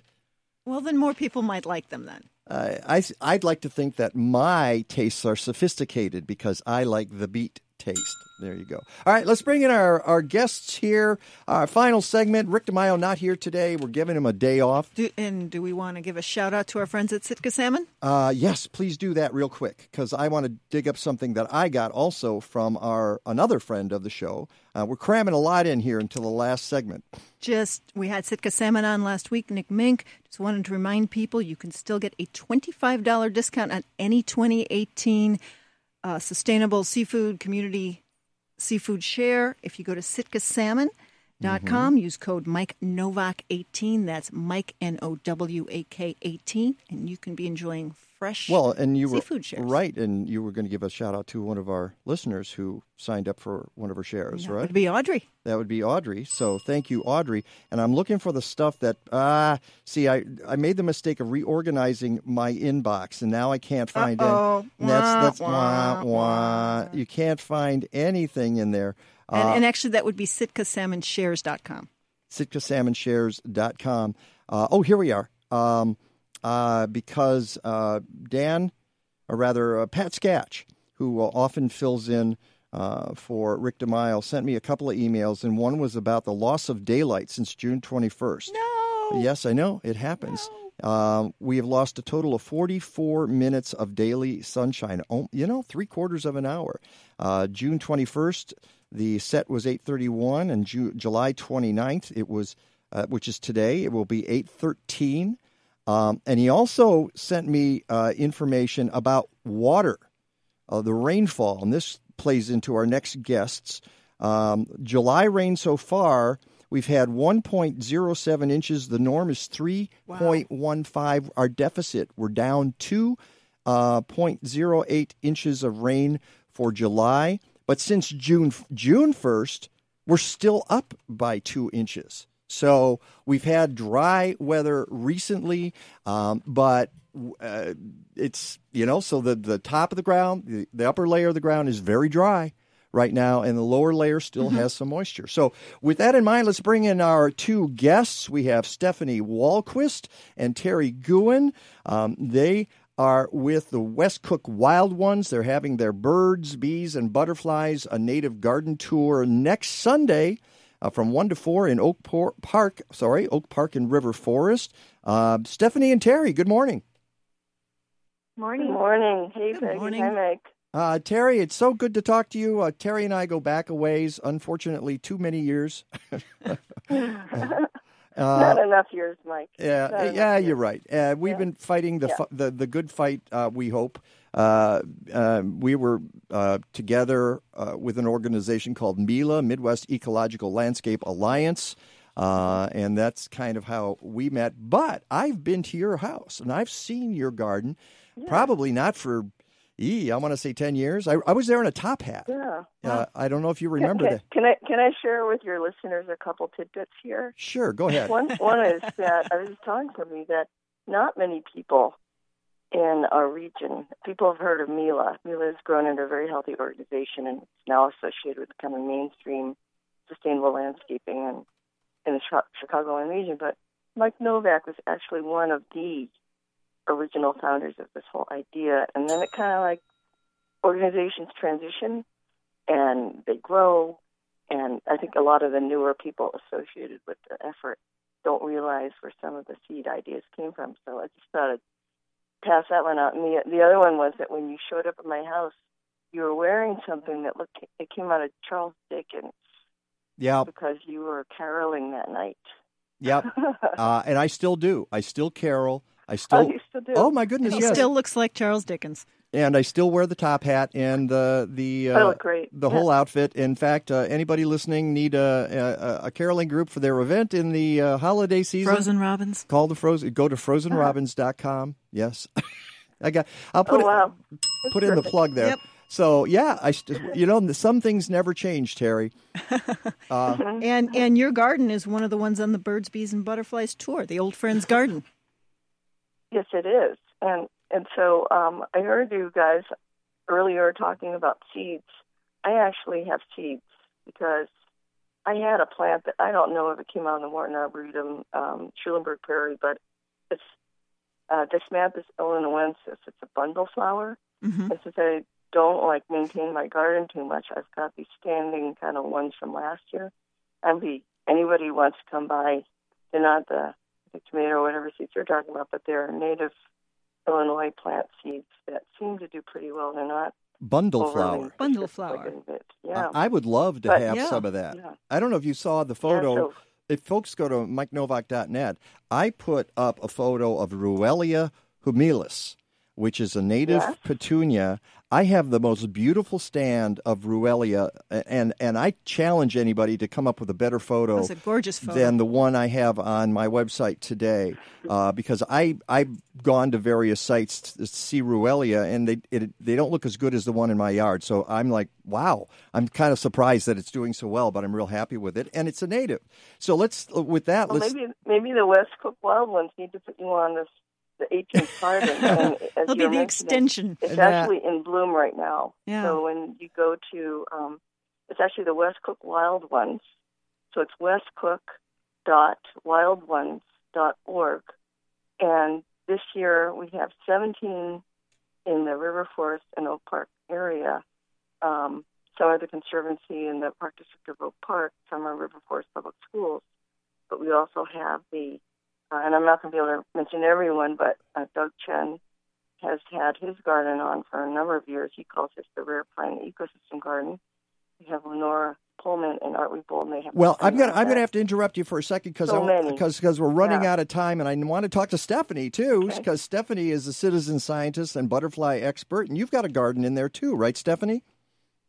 Yes, I do. Um, so yeah, we have seventeen different gardens, um, three of which are um, in our, our park district. So the Oak Park, the Park District of Oak Park, is doing a lot with sustainability and green mm-hmm. infrastructure. So three beautiful gardens uh, using different native plants um, in different ways.